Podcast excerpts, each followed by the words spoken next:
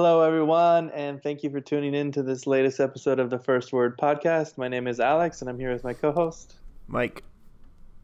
And uh, thank you for joining us. Even though uh, this isn't our standard episode, we decided to get together and record something fun, uh, considering it is not only the end of the summer, uh, but also the beginning of the fall movie season with a lot of exciting film festival is kicking off in the next few weeks and just a lot of exciting movies on the horizon um, over the next few months before we get to the end of 2019. I, I already saw some, who was it? Some website recently published a we're getting to the end of the year. What's your favorite of the year? And I was like, we have four more months of major movies to debut. You're getting a little ahead of yourself here to talk about best of 2019 yet. Like we barely just finished the best of what you know first half of 2019 lists and people are already getting excited to put together the end of the year list and it's like come on now so yes welcome mike good to good to hear from you it's been difficult to put ourselves together on this podcast, but we can't just do it every time something that's going to make a billion dollars comes out. So we we're going to try and do something a little different. Yeah, there's a couple different random talk uh, sorry, random topics to talk about besides end of the year movies, but other stuff coming up too. Um, I'm currently in Italy. Tomorrow I go to Venice to kick off the Venice Film Festival. Um, and a lot of my other colleagues are going to Telluride this weekend for the Telluride Film Festival, and then everyone goes to the Toronto Film Festival. Um, and yeah, I, I mean, one thing, uh, I, I, hopefully we don't scare away people, but it's perfect timing because this morning they released the new, uh, I guess you could call it a Star Wars trailer for the Rise of Skywalker. And uh, Mike and I were kind of freaking out all day, back and forth, messaging each other about it um, because it's the first major look at something since the first teaser, which was not a lot. I mean, there's some great shots in it, but just not a lot to it.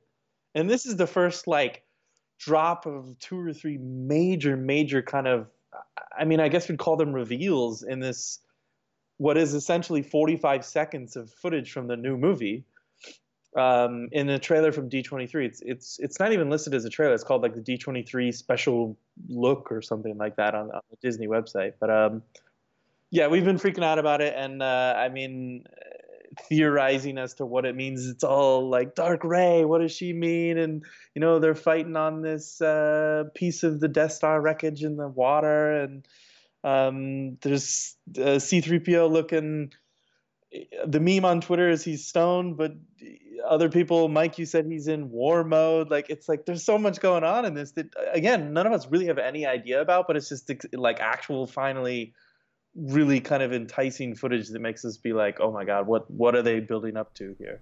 Yeah, no, it's exciting. I I it's definitely one of those trailers that feels like a previously on starting block before a TV show. Like, uh, uh, obviously, yeah. everybody knows uh, the story, the big picture, and all the main characters and everything, but they're going to continue to tie those things together in the marketing. I feel like I, I think that's important because of what's coming. It feels like you know marketing is always the the sort of lowest hanging fruit, right? It's mm. it's it, they don't usually reach for something. Um, they let the movie do that itself and in this case, it seems like they know the people who are super committed to watching this movie are already sold, and they just need to give those people a big gasp moment. They gave it the end of the first trailer was the gasp moment with the Emperor laughing, and the end of this trailer was the gasp moment with the double lightsaber. And like, yeah, you could go on. We could have done a whole podcast on just this 30 seconds of footage or yeah. whatever. But like, yeah. you know, I'll, we'll just tell people to go to Twitter. I'm certainly uh, like going off the rails on Twitter today. And I know you have as well, and a lot of other people are, and it'll die down over the next week or so, and then October probably will be the next time we get something. I feel like their yeah. first like true trailer will be October or something like that, but but I, I, I, I mean there's still a lot of stuff we haven't even seen. We haven't seen yeah. Rose once. Uh, we haven't seen um, R2D2 once uh, you know, like there are still a lot of interesting questions that have nothing to do with the big picture stuff. They've only yeah. been sticking to the big picture stuff. So it's like lots of movie, and I'm excited. Yeah. And, I was uh, thinking, um, cool. actually, I was wondering if maybe they're gonna pull a Christopher Nolan and release like one more full trailer and just nothing else, you know, aside from like TV spots in December. No way. And yeah, the TV like- spots. I was gonna say they they they're gonna do. Well, of course there'll be a big push in December, but I'm saying like, wouldn't it be great if they're just kind of like, eh, we'll we'll drop one more t- trailer which doesn't really show that much again, and just like, like let the anticipation just kind of build on its own. But that's the Uh, new that's the new approach anyway to marketing a massive blockbuster that's almost guaranteed to make a billion dollars. It's like we can repeat the same footage, tweak the music a bit, um, give them one one tiny thing that's new, and and just kind of just just like harvest the um, The hype, the anticipation. yeah let people Yeah. do it themselves they, they don't need to market they need to give people something to hype but they don't really need to oversell their movie. I mean it's like you look at another trailer that just dropped today was the lucy of lucy in the sky trailer with the natalie portman movie that's coming out in a few mm-hmm. months and if like on paper that movie should be amazing. I know the backstory, and I suggest anybody who's even remotely curious go look it up. It, it's like a made for movie story, but it, it the trailer is weird, and it's like almost like you can tell they don't know how to market this movie because it should be kind of like a murder mystery, who done it kind of Did- but she approach. it- No, she didn't. She didn't. But the point is, like the the whole movie, the whole story is like, is she gonna kill this person? She's like on this mission to kill somebody. She's losing her shit. And so you Well, would but- imagine that the trailer would go Gone Girl on us, or would go like, you know, would like use the mystery of whether or not this person is going to commit a crime or did commit a crime, and then allow the story to unfold. It's it's weird. I just don't get it. I, I'm too familiar with the story, maybe, but it was just like who are you marketing this to and Yeah. what are you what's your plan here and I I think it's also kind of like they just know that this is an art house film. It's a kind of really sort of underdog movie. It's not going to make millions and millions of dollars, but it's a story we've wanted to tell for a while, so we're going to finally put it out there, kind of thing. Like these are two ends Yeah, of the I mean- spectrum. I'm I'm referring to it because it's the anti Star Wars trailer, and it also came out today. Yeah, yeah, I understand, Mike. Um, and I mean, one thing I want to mention off of what you were saying is that uh, from what I've read, it is quote unquote loosely based on that story. As in, I don't, uh, for the sake of probably legal reasons, not only the fact that creative reasons and artistic reasons, they probably wanted to, to step away from what actually really happened. And to me, from my perspective, and this is maybe what you said, you're a little too close to it, it seems to be more of a film about how the perspective of space like totally screws with your head which every single astro- astronaut who's ever gone to space not talking about like neil armstrong stepping on the moon but anyone who's literally gone to the space station and looked down at earth from that view has had like a completely mind-blowing life-changing alteration from that perspective literally from the perspective that you get. And the, a lot of the trailer and that's what you're saying about the funkiness of the trailer is like the, the, the I, I thought the perspective the or the sorry the aspect ratio changes. Like it cuts between 4 by 3 and 16 by 9 and then it like a couple of scenes it it, it opens up and closes back into it.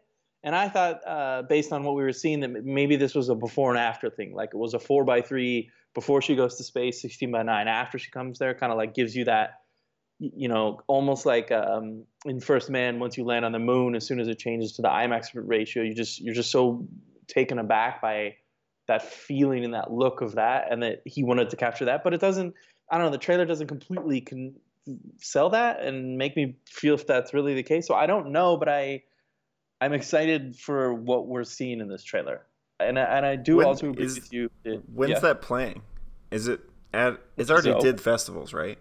No, no, no. It it uh it opens October. That's the weird thing is that um I know the Fox Searchlight people, and I've been asking them since Sundance. I asked them at Sundance. I was like, when are we going to see something from this movie? It was called Pale Blue Dot originally, which uh exclusive for those listening to the podcast. I they told me that they couldn't get the licensing from uh what's his name? Um i'm forgetting his name now. Uh they couldn't get the licensing for the ability to actually use that title. Um and so they just went with the lucy in the sky which is ironically a beatles title anyway.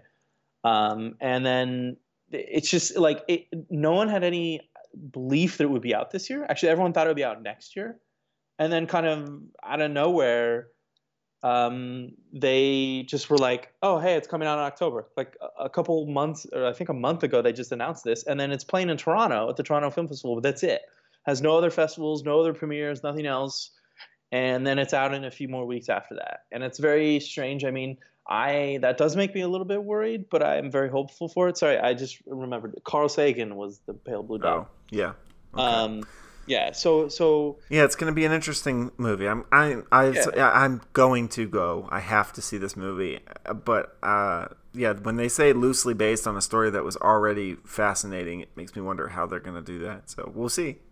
But there's like you know i think one of the reasons we wanted to jump on a podcast was because you know there's just even if you just talked about trailers for the whole podcast there's so much going on right now.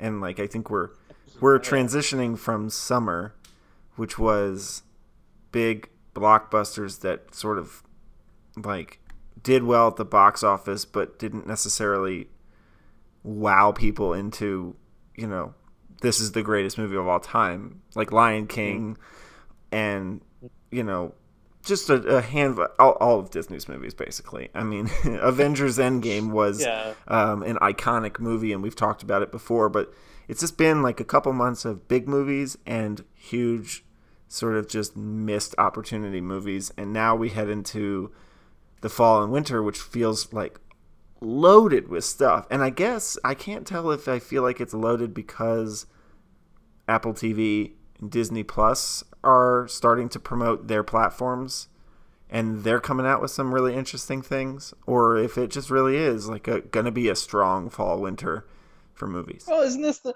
isn't this the normal thing? Like we get to the fall and they save all the quote unquote good stuff for the fall, and you know, of course, uh, it's it, one of the things that was funny to me is it kind of feels like everyone forgot about the fact that we have a giant Star Wars movie coming up in December. Maybe it was just a marketing thing, but aside from that, it's like there's a lot they've been saving up and holding on to and waiting to debut. I mean, aside from like Ad Astra, which we've kind of been waiting a year for after it was scheduled last year and delayed um, which is now I think also October, and Joker in October, and all this stuff. Um, but I don't know. I also think uh, you were talking about the summer. One thing I, I was gonna uh, say in relation to that is the is the way Tarantino kind of ended it with a bang in a way.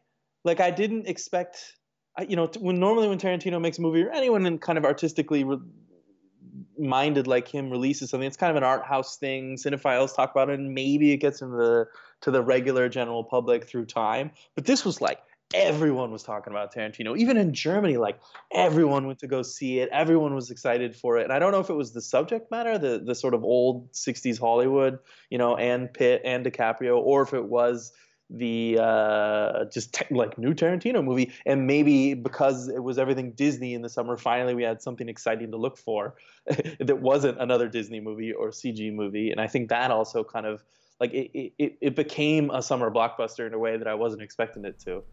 Yeah, uh, I, I think Tarantino is a is such a household name, and uh, even which is funny because he's like such a, a brutal guy that my parents would never have let me watch as a kid, but now he's a right. household. I I think he on one hand loves being a household name, and on the other hand wishes he was some kind of like art house name. He's not. I mean, you know, I think people are always a little hesitant about his movies, the general public, because of the violence. But a word got out that this movie was not particularly violent. Like, there is very little to no violence until the end end of the movie, and by that point, that violence is earned and somewhat a relief because of who's dying. You know, it's like, yes, he's killed Nazis, and yes, he's killed slave owners, and yes, he's killed you know killers and and hitmen and stuff, but something about the the way that he does it is always so gruesome and he like revels in the violence and the gore but this time he did that a, a, bit but like it's a movie about the people in it not about the things that they do as much. And i think that's what resonated with people and made people go to the theaters. Also there's just not been that much to go see it feels like like big movies. If you care a lot about about movies mm-hmm. um, and you're you're in it, you see what's coming out, and you maybe you know like I've seen Um, I, have been actually d- digging into TV a lot more this year, but um, I mean, I'm still averaging like four or five movies a month, which to a lot of people I know is wildly insane. But that's like a low number for me this year, and for me, it's just I haven't been driven to see something while it's in theaters as much yet this year as I know I will be the second half, and like on top of it, you're making accessibility for these movies that are coming out digitally even easier. And so it's like it's it's a changing of the tide too. And i think you know this we broke records in box office so far this year a number of them but yet it has been it, it's been difficult to kind of really count out a top 10 I, I, I look at my top 10 as as it is so far of the year and it's like wow this is not going to stand i mean then probably one or two of these movies will be here by the end of the year mm. Yeah, even my list only has four on it so far. Um, yeah. What that makes me want to ask them, like, what is if you have to choose one, what is your favorite of the summer? Of the summer, um, yeah, from like May when, to, when does summer May to now? Yeah, May well, now. I mean, you can count like late late April if you want to put. Uh, I think Avengers I think I'm gonna go with Rocketman. Ooh, that's a, that's a fair choice though. Yeah, Good. yeah. I think it would surprise a number of people who know me just because I, I don't I talk about it. But yeah, I didn't even know you had seen it. yeah, I mean, I don't talk about it, but I, I still, it's been the most enjoyable movie of the year for me. I, I mean, like I, I loved Hobbs and Shaw. Don't get me wrong.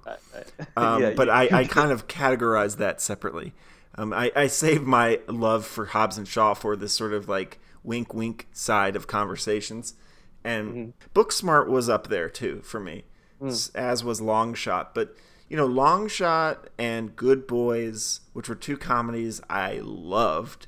Um, oh, I haven't seen Good Boys. It's that good. Wow. I, I love Good Boys. is really funny, and it has some heart, which I think is a nice touch. Um, but it just sort of like you know, comedies are, are, hard to look at in a top ten way. It's just hard. It, it has to transcend it. For me, like Game Night did that last year. I haven't felt like we've had a game night yet this year, but you know, I, I always like to try and have a comedy in my top 10 and things like that. But I look ahead and there's so much good drama coming. Like, and we have two, there's two of them are, are um, Adam Driver movies. They're not going to be in theaters, of course, but like, well, Marriage Story is not going to be. Is it going to be in theaters? Do you know? Yeah, yeah. Well, Netflix does the in select theaters, which means not, in not very many okay. theaters because no one plays like the cinemas don't want. To. They just want to get their le- eligibility for the Oscars. Yeah, and they just want to claim that we played in theaters. Yeah, um, I, mean, I, don't I don't know. know. I doubt the report will go out in theaters. I know you had seen that. No, no, that that one is because Amazon Amazon separately from Netflix is actually like trying their hardest to make a theatrical effort. I guess you know, yeah, they did. They started as a theatrical release company. Yeah, yeah. And, then... and, it, and the, the report to me is um, I saw it at Sundance and I wasn't the biggest fan of it, but it's it, it's easy yeah. to sell it as like the spotlight of this year. Of course, uh, and, and, honestly, like anybody else in the lead role, you would have had to work a little harder to get me excited about it. But I would watch Adam Driver just like sleep for two hours. I, honestly, like he's he's that much of a draw. Then. What? Between the report, he's gonna have a huge fall season between the report, Marriage Story, and uh, Star Wars. Uh, yeah, probably something else we're forgetting, and he he might get nominated for one of those at least. Um, I, I feel like Marriage Story is his is his shot at a nomination. I, the other ones feel kind of cold or whatever, but performance wise. But yeah, you're right. I mean, three big movies for him and I didn't even see The Dead Don't Die, which was his other one this year. I yeah, I didn't. I'm gonna watch that, but I didn't like saying ghouls good. in a funny way in a trailer isn't enough to get me to a movie theater. yeah, we were just talking about you watching him sleep, and now you're refusing to see Ghoul Adam Driver. I know. No, don't worry, you are not missing anything with Dead Don't Die. That was probably my biggest letdown of the year. Oh, that's a bummer. And then the um, other I guess tying things together was the Mandalorian trailer too, which was like I think mm. I, I, I just I somehow have a hard time figuring out if I'm a fanboy or not. Star Wars. If like, and by fanboy I mean how, how can you say no? i mean, I to me there's a difference. Fanboy means you relentlessly like like you, it doesn't matter if it looks bad, you're excited about it, and I haven't felt like anything that they've released has looked bad. And so I can't tell if I'm not seeing the forest through the trees, but I've loved everything that they've released Star Wars content since the handover, and so I'm dead set excited. And I think Jon Favreau is a kick ass director, and that trailer was fucking incredible. And yeah. I don't really understand how it works doing yeah, like TV but not TV. So that's, that's, my curiosity. That's my biggest mindfuck with the the Mandalorian is I'm like watching it thinking like, oh, this is gonna be a great movie, and then I'm like, wait, no, I don't even. How many episodes is it? Like eight or ten or something? I, I have no know. idea but that's exciting is like it's not just a movie number one it is potentially six to eight hours worth in, in, the trailer kind of hints at that like there's some disconnected scenes which i you know normally i would criticize and be like what are they doing here but of course i thought to myself well there's a, a, supposedly enough going on for that many episodes that they'll extend it you know and go to different places but at the same time i'm like whatever's going on in here i'm sold and i'm i'm sucked in it's probably the only thing i'm truly genuinely excited about on the disney plus slate um, so far at least. Uh, yeah. Um, no, actually, because uh, I want to I want to um, drop this in here. I was actually thinking since you mentioned it uh, of all the movies like Hollywood blockbuster movies from the summer, the one I really loved the most, honestly, is Long Shot.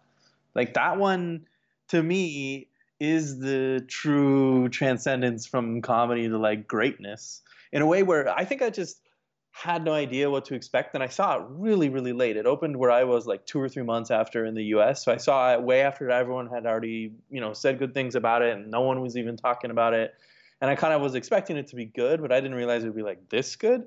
Because to me where it exceeds is in uh, the streamlining of it.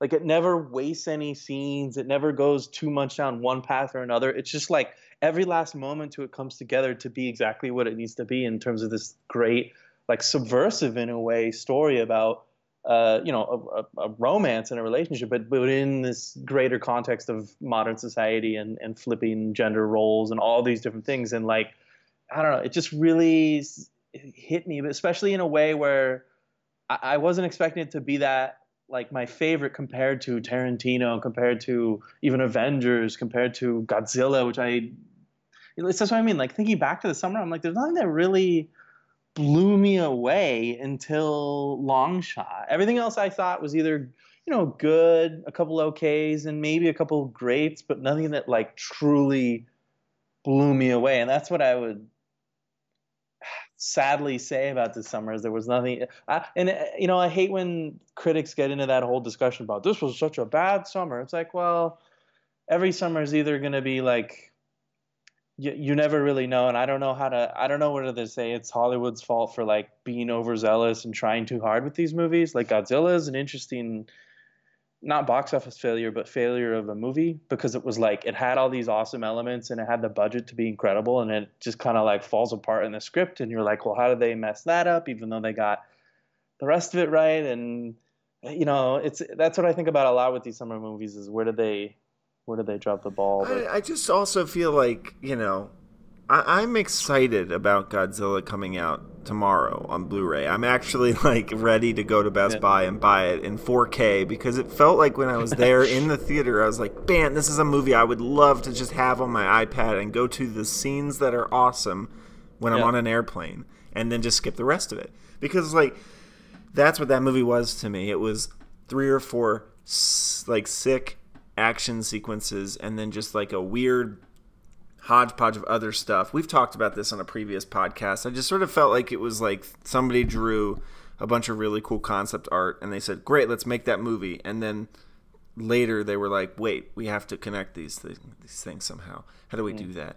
And then they it's just sort of like they they didn't even care about the fact that they were making a movie that was bringing Godzilla and Kong together for the next one, which Mm. Uh, even though these movies have been underwhelming for most everybody, I think the world's going to get up and into theaters for Godzilla vs. Kong. There's like something about having flagship characters face off like that. It just gets people in the theater, and they know it. Yeah. They know it. And I think it's set for March, so they don't have to worry about that. Like, is it a summer movie thing? They could just be like, oh, everyone's gonna come have a good time in March and just watch Yeah. them battle. I guess the other movie that I really liked that came out this year was uh, um, Alita. That was this year, right? I watched it this year. that was also but- like February or something. Yeah, yeah. yeah, I think that was a huge surprise. That's in my top ten right now, and I, I don't know if it'll last, but as we're talking about it, I just think it's great. It's a very um, underrated movie. Yeah, I, I that's actually one of them I'm really looking forward to revisiting once it's out. Well, well, it is out, but like actually sitting down and revisiting, and especially because I think one of the frustrations I have with it is this the way it ends so abruptly as the world is like just getting going, um, which is also after two and a half hours worth of you know everything else that goes on, uh, and, and therefore like I actually thought to myself, if if if we had the sequel or sequels or however much they want to do, you know, two and three of this movie already ready to go, I think all three of them together, I would be like, this is awesome. I love the whole world. I love where it goes. I love that the first movie, like kind of like Lord of the Rings, it sets it up, continues it, and leads to somewhere.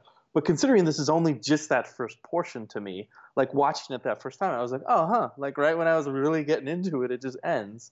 And I think if I rewatch it now, I'll, I'll actually enjoy it more and just appreciate what we do get of it. And even though like some of my frustrations were um, the rollerball, or I don't know what what is it called, this the, the ball sports thing uh, Yeah. that they do. I don't know what they Um, called it.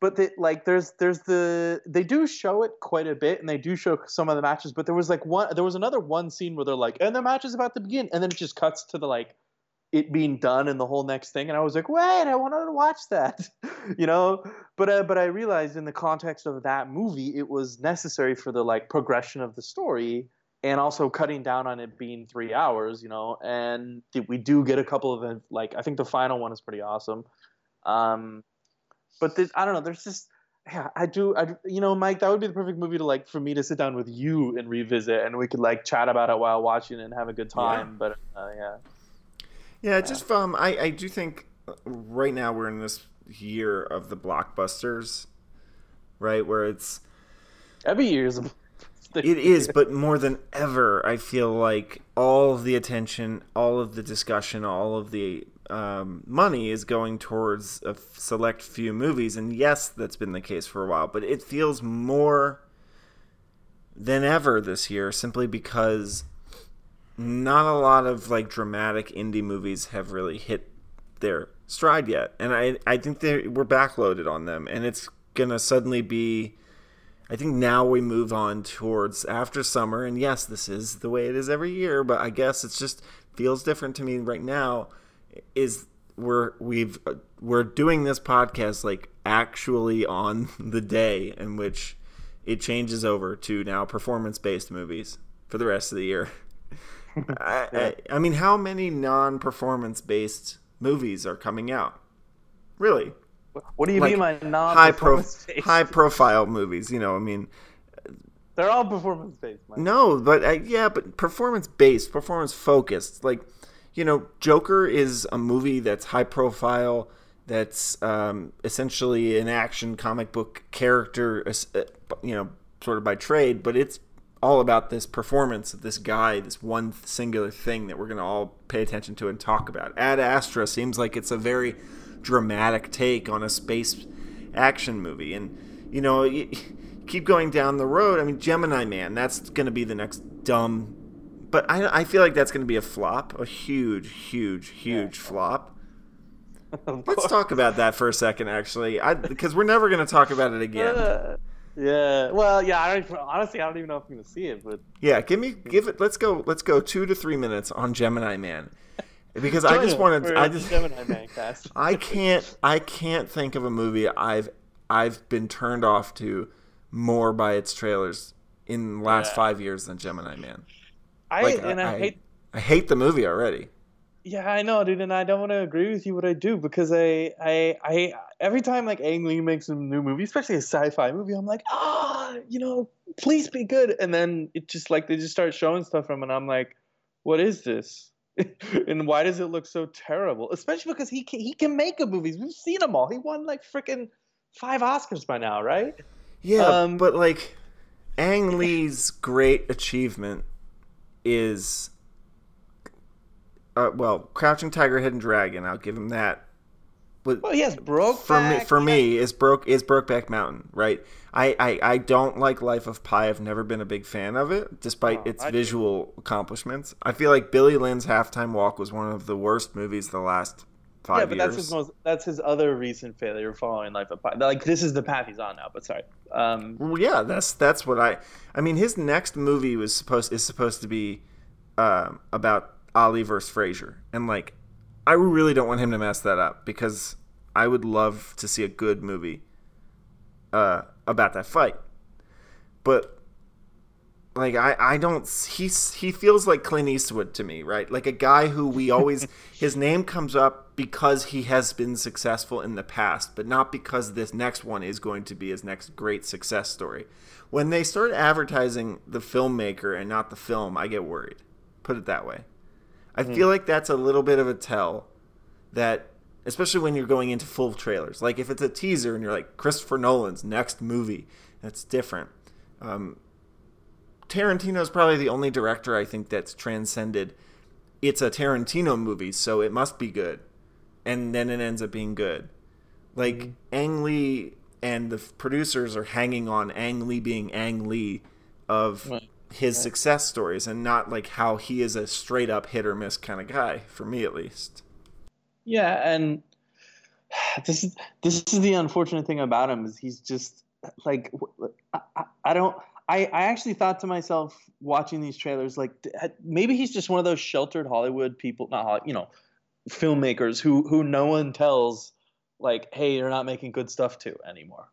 You know, like there's no one around him in any situation that is like actually being respectfully critical of him. Therefore, he just like everyone around him was like, oh, man, keep make what you want. Because I was thinking, like, how does he end up in these situations? Where he's still being able to do kind of creatively like or has the creative freedom so to say to do what he wants but makes junk. And i think the problem with gemini man that scares me is that it's like it was such a high concept thing to the point where he got will smith on board. He got will smith to do young will smith and old will smith. And like conceptually i guess the script has been around for a long time. Finally they're making it. And it's just like but all the footage looks so bad. And maybe that's why this script has been around so long is that he should have never made it. So why did Ang Lee make it? Why did this end? Like, what was his thing where he's like, oh, I'm really excited about this, and yet no one was like, uh, Ang, you shouldn't do this. Like, it's gonna be junk. It's not for 2019. It's for you know 1999.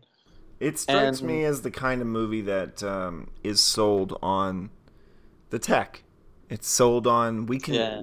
look at what we can do, and um, you know, I just frame rates and that kind of shit. It's just like, I you know, I jumped on board with the 3D thing. I thought 3D was actually pretty cool, and I liked its utilization when it was applied properly, and and you know, obviously it was bastardized for uh, ticket sales in many cases, but like there were a lot of movies where it was truly an achievement. Uh, it brought another layer to filmmaking. I don't see how 60 frames per second will ever do that. Well, I not this this again could be its whole podcast of its own, but I I've always said since 2009 when Avatar came out that the only person who will prove and show us the potential of that is James Cameron with Avatar 2, which is his, since 2009 has been his plan.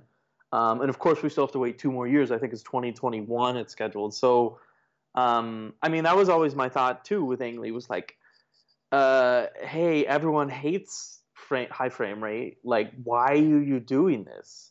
And even from like a standpoint of, you know, you have to you have to step back as the filmmaker and recognize that the audience is not going to like it. And how is he unable to do that? And one of my thoughts was that when you're shooting on set and when all the tech is accessible to you, even in the editing room, and in the sound stages where you're watching the playback to get it ready, you know, in post, he has all this million dollar tech that he can view it on.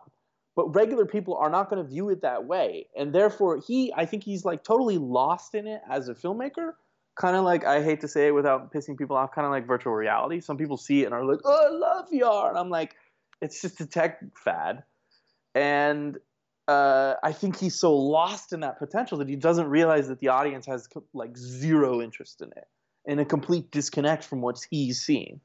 And so that's one of the things I wonder with high frames rate. I'm like, yeah, I think one. I know what you're saying, Mike, and that's what a lot of people had because after um, The Hobbit too, which I don't even know if you saw, but like everyone hate anyone who even saw it in high frame rate, which was like a few people before they pulled it. They hated the way it looked, and, and even I, who was an advocate for it, felt like there was something wrong with it. So I get that this, you're just like, it will never happen, it will never work. But I but I think Cameron will only be the one who will show us the potential for it. Like imagine, well, you, I mean, you can't imagine, but Avatar two fully realized 3D high frame rate worlds, you're gonna you're you're not gonna be thinking about it like the way you are with Ang Lee's movie.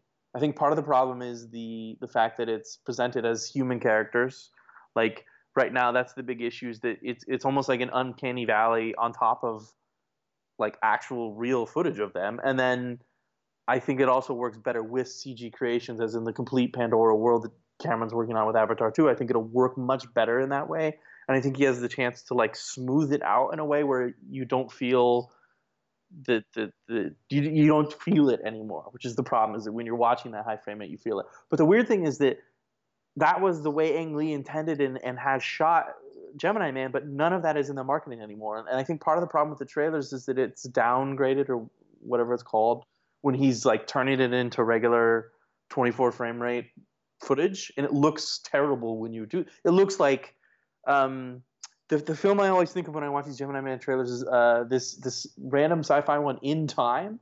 If you yeah. remember, like a couple of years ago, where where it just it's just like it just it just looks like they spent zero money on the sets, and you're like, this just looks like they just went to the streets of Los Angeles and shot. They're like, there's nothing to it, and it looks too real in a way where you're like, this isn't a Hollywood movie. Yeah, I mean it, it it's true. It I think sometimes it's just uh, I I try to be an advocate for hey, look, if a filmmaker wants to use his clout and his experience to yeah. do something he wants to do, then go for it. I'm not going to stop him. I can't stop him. I'm not going to be able to slow down the release. I just won't see it, and um, I'll probably will see it eventually when it comes out. Um, and it's four ninety nine for rental on iTunes, and and I will watch it because I'm curious about movies. But like, I, I don't like this sort of battleground that has come up where you have to pick whether you care about a movie because it's doing something new or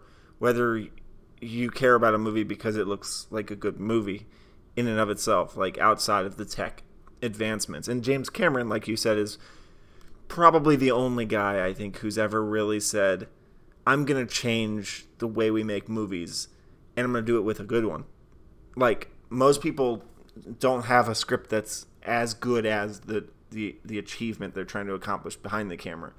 Chris Nolan maybe comes in second with, you know, like in camera work, but that's really more geared towards the film itself. He's not really, I mean, using IMAX cameras was really just because he whatever. We don't. Let's not get into it.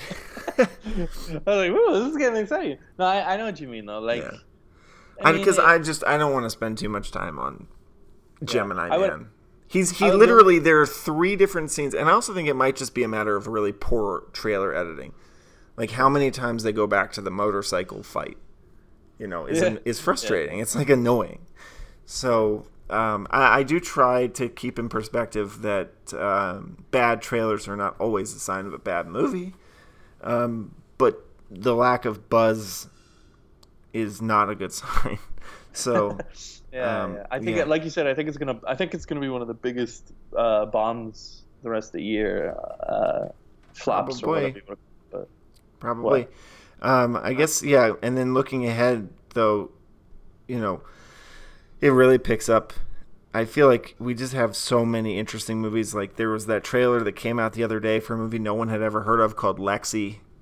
Um, oh, Jack Jexi, you mean? Jexi, sorry. I mean, like actually, it was formerly known as like I had it on the release schedule as Lexi with an L, and I didn't. It was weird because it kept showing up as a Jexi different place, and I was like, which one is which? And then the trailer came out as Jexi, and I was like, oh, okay. I laughed. I mean, I, I kept waiting for the trailer to turn into, oh, that's why this is getting released. Like that feels yeah. like it could be my num- my my big comedy of the year because it feels uh, like a high concept joke where they actually yeah. are going full force with the joke. Like they seem to care enough about making fun of the movies like her, right? That it's mm-hmm. clearly referencing loosely.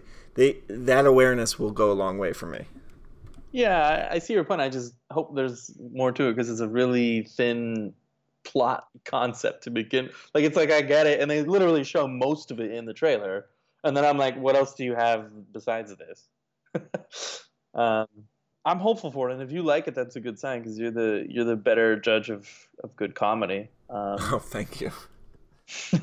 but no, you're, you're right. There's a actually my, my my fear is that they're overloading the fall this year. Like that, I have a personal problem, which is that in September they they dump literally every freaking indie movie they possibly can. It's like everything from Toronto and Tribeca last year gets dumped in September this year.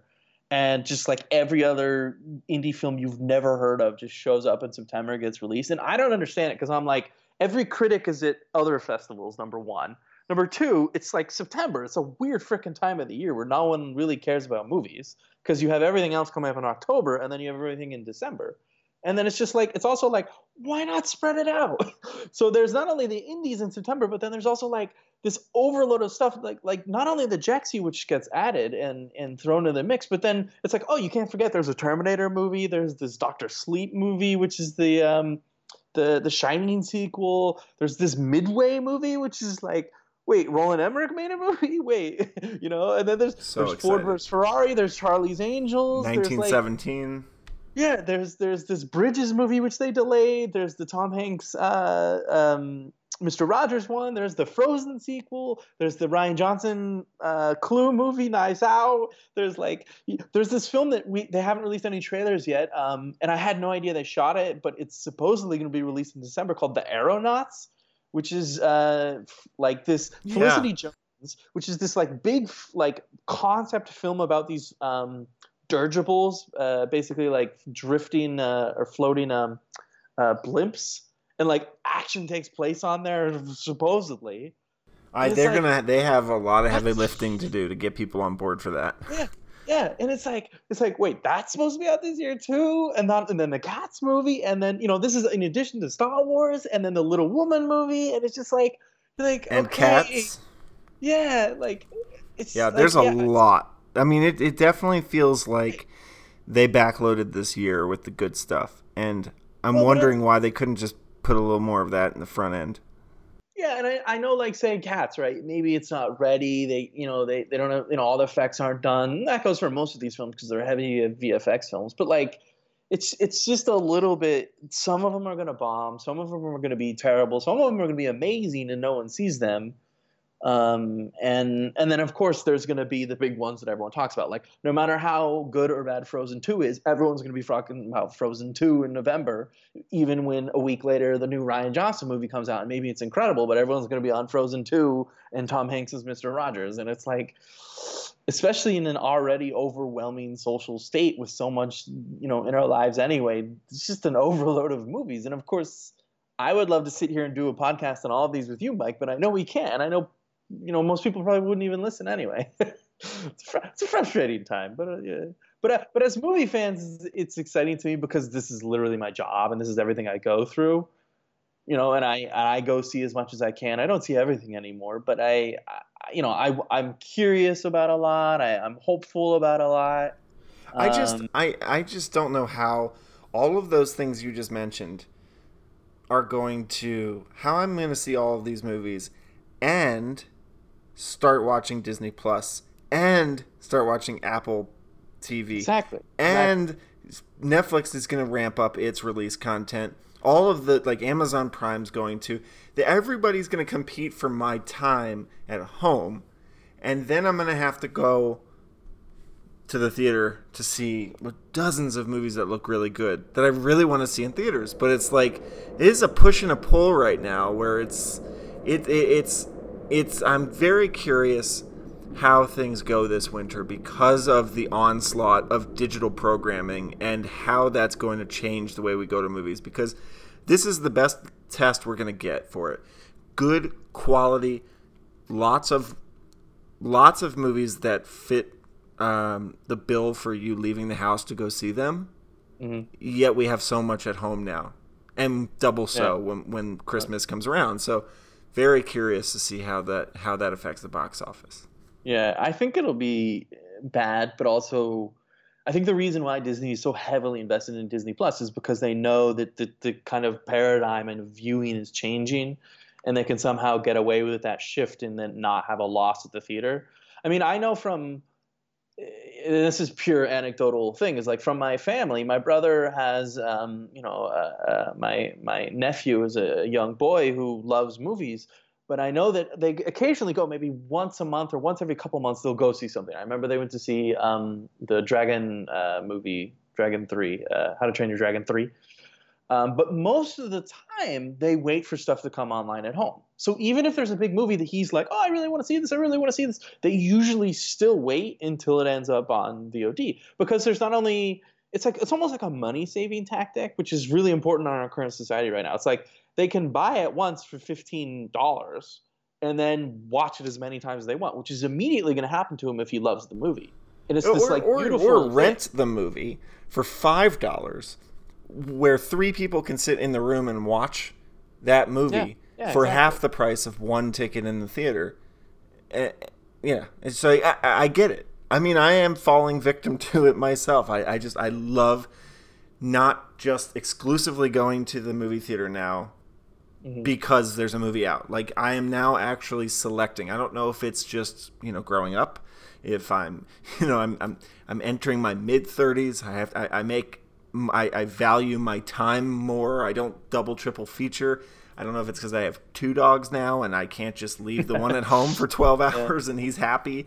I, uh, I don't know if that if the reasons are unique to me, but I definitely find myself watching content all the time. I'm a consumer of content. I I mean my list of shows has really risen over the last few months. Where I'm consuming Mindhunter season 1 and 2. I'm you know, I'm consuming The Boys uh, season 1. I, like these are shows that are legit great shows.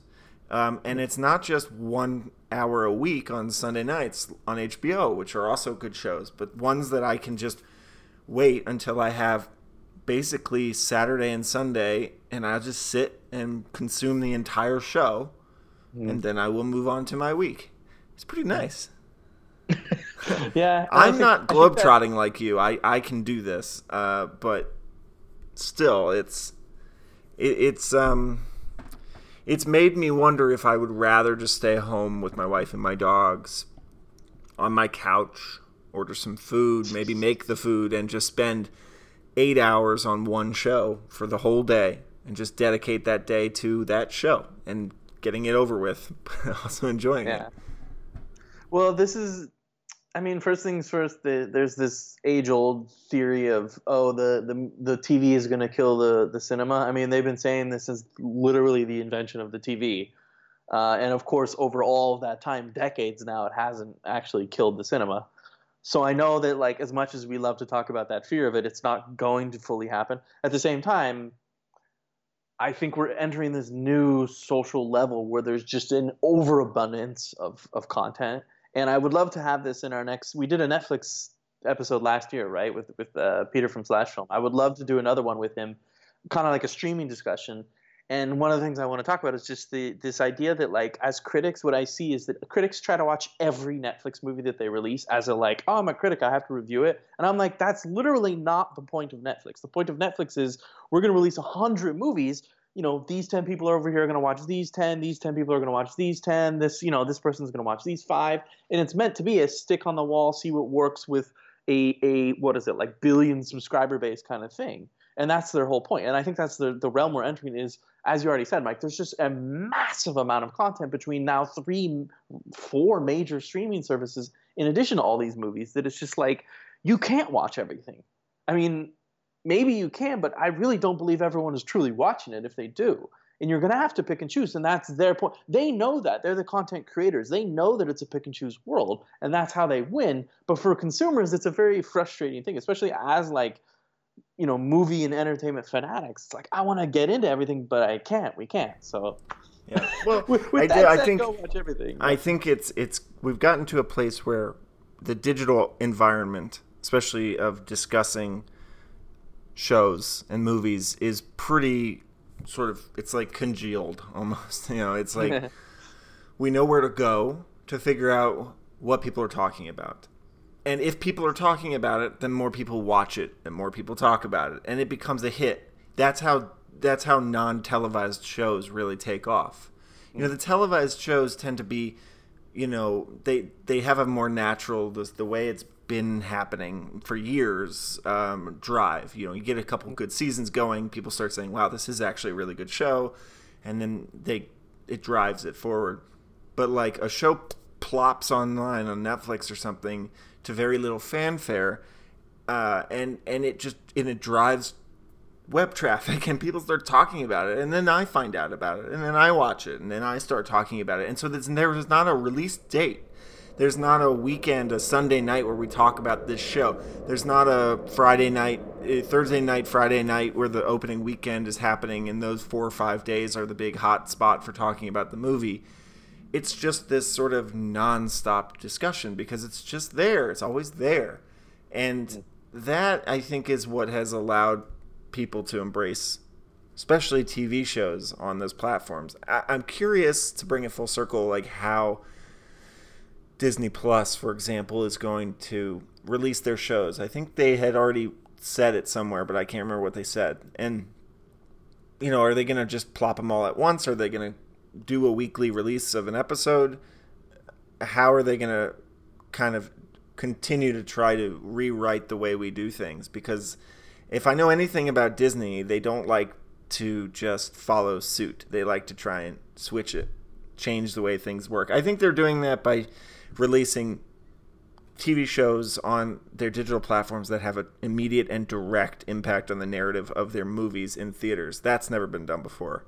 Yeah, and I I thought I had read like yesterday or something that they were gonna do um, they weren't gonna do the binge thing like they which is weird but also it's weird because Netflix will and so they're kind of like bashing heads in that sense but but who knows you know? Who know like especially with something like Mandalorian maybe they'll just be like oh we'll put it all out. But I actually think maybe the Mandalorian they'll do week to week. I don't know. It's it's it's a fascinating. Well, you wanna you wanna um, you wanna tell us a little bit about Venice? Because you're yeah. you're trotting around Italy, and I think you're doing it because you're going to the Venice Film Festival, right? Yeah, I I went for years and years to Telluride, and now Venice is uh, actually much cheaper to get to um, than flying all the way back to Colorado. So now I just go to Venice, and they generally show show the same kind of stuff. So I'm really really excited because it's kind of like this is the big kickoff moment, as I said at the beginning of the show. Like this is the moment where the fall season starts. They finally start showing all these films that we've been waiting for and these big you know things. So of course Joker is premiering on Saturday, uh, this the, end of this week, which is you know, I think a lot of people are ready to hate it, but I also think if if, if it's at festivals, that means something. Are you going to Um, see it on Saturday? Of course, of course, I'm very, I'm actually very excited. I have a feeling it's going to be great in a way that it's going to piss people off. Great, like people are going to not be able to to truly admit that it's great, and they're going to be upset that something that's so like grungy is great. Um, but I think I think that's the point. Um, and then, of course, my next most anticipated is Ad Astra, which um, I'm I'm like up and down on James Gray. I, I I hate some of his films. I love some of his films. Um, so I'm I'm kind of like I wasn't excited, you know, to this degree until they started releasing the trailers, and I've heard, you know, just just this buzz that's like, okay, this is gonna be incredible.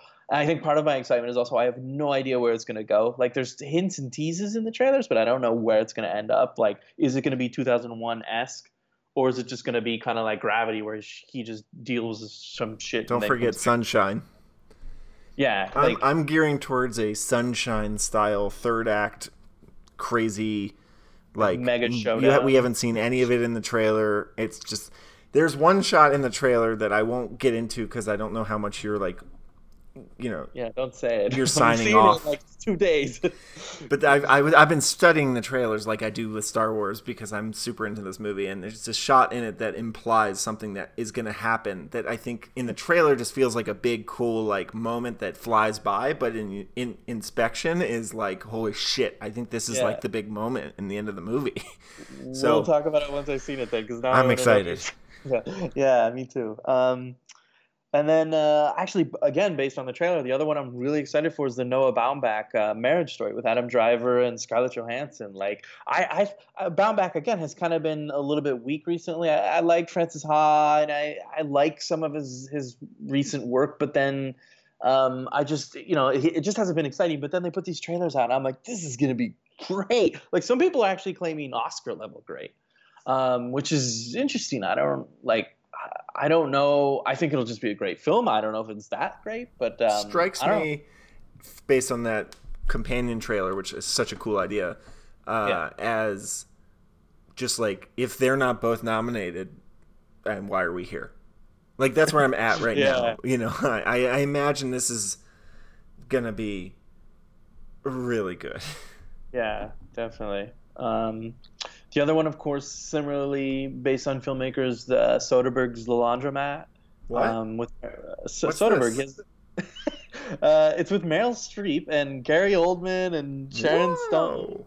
And the, the synopsis says a widow investigates an insurance fraud, chasing leads to a pair of Panama City law partners exploiting the world's financial system. See, so only only fucking Soderbergh you, if you read that synopsis to me, I'd be like, pass. That does not sound like a movie right, I want right. to see. And then you say those actors and Soderbergh, and I'm just like, in, hundred percent.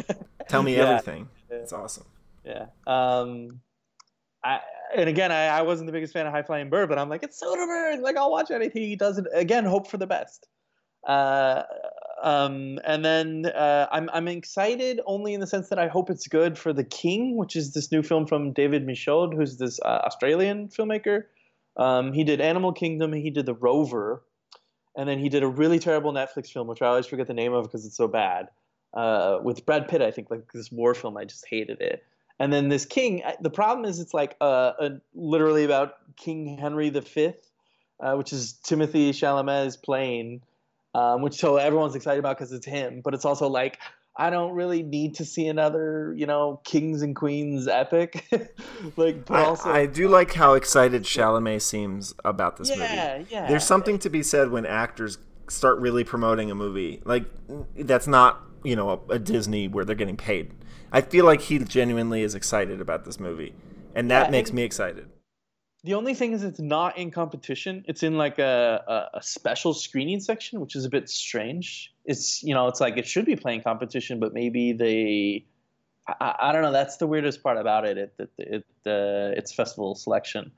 Um, and then the other one I really want to mention, of course, besides hoping that all these international films I could see are good, um, is this film. Uh, it's a new film from. Um, a woman named Haifa Al Mansour, who's uh, I think she's Iranian filmmaker, um, and her her big debut was this film called Wadjda, like W A D J D A, which was um, let me see what year it was. It was a couple of years ago, and uh, 2012, and it was like a Sundance film. It was great, and then she actually came to Hollywood. And she's been making Hollywood films. She made this Mary Shelley film a couple of years ago, and then a Netflix film this year called Nappily Ever After, or I think it was last year, last fall uh, which I really enjoyed. So she's been kind of doing Hollywood, and now she has this new film called The Perfect Candidate, um, which is kind of described as this like comedy thing about a female physician, and I don't know. It's it's um uh sorry, she's Saudi Arabian, so it's it's taken her back to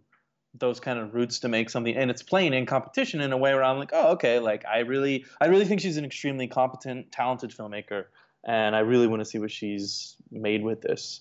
Um, and then there's obviously a couple documentaries and you know a new Pablo Larraín film. He's the guy who did Jackie. Um, and so there's like stuff where I'm like, yeah, okay, I'm really excited to see all this. As with every festival, I have no idea if it's going to be any good, and I and I hope for the best. And I, I hope actually by the end of the festival we can get a guest on and do kind of a recap of what we've seen and what's good and what's bad um, and especially talk about things like Joker and Ad Astra in more detail. Um, so yeah, I, I, think that will be our next big discussion in the next few weeks uh, as we get into the fall season. But that's that's where we are now. All right. I, well, I just wanted to jump on and talk again because it's been a while. So I feel like we hit pretty much all, everything. Yeah, for the most part. I mean, as everyone probably knows, and as you and I know, especially Mike, we could talk for 18 hours about every single film. Yeah. Uh, but that's my life. Is I, I I talk endlessly with people, and I have to not do that. And well, we will. You and I will try and find somebody to bring on our next episode, and yeah, there's plenty of stuff coming up. So good talking again. Yeah, thanks for listening, everyone, and have a good day. Yeah. and li- yeah, life if you're not going to listen again. Week if you're yeah. yeah. You're just tired of us. Just Go live long and prosper, all that good stuff. Yeah. May the force be with Mike. Right. Bye. Ciao.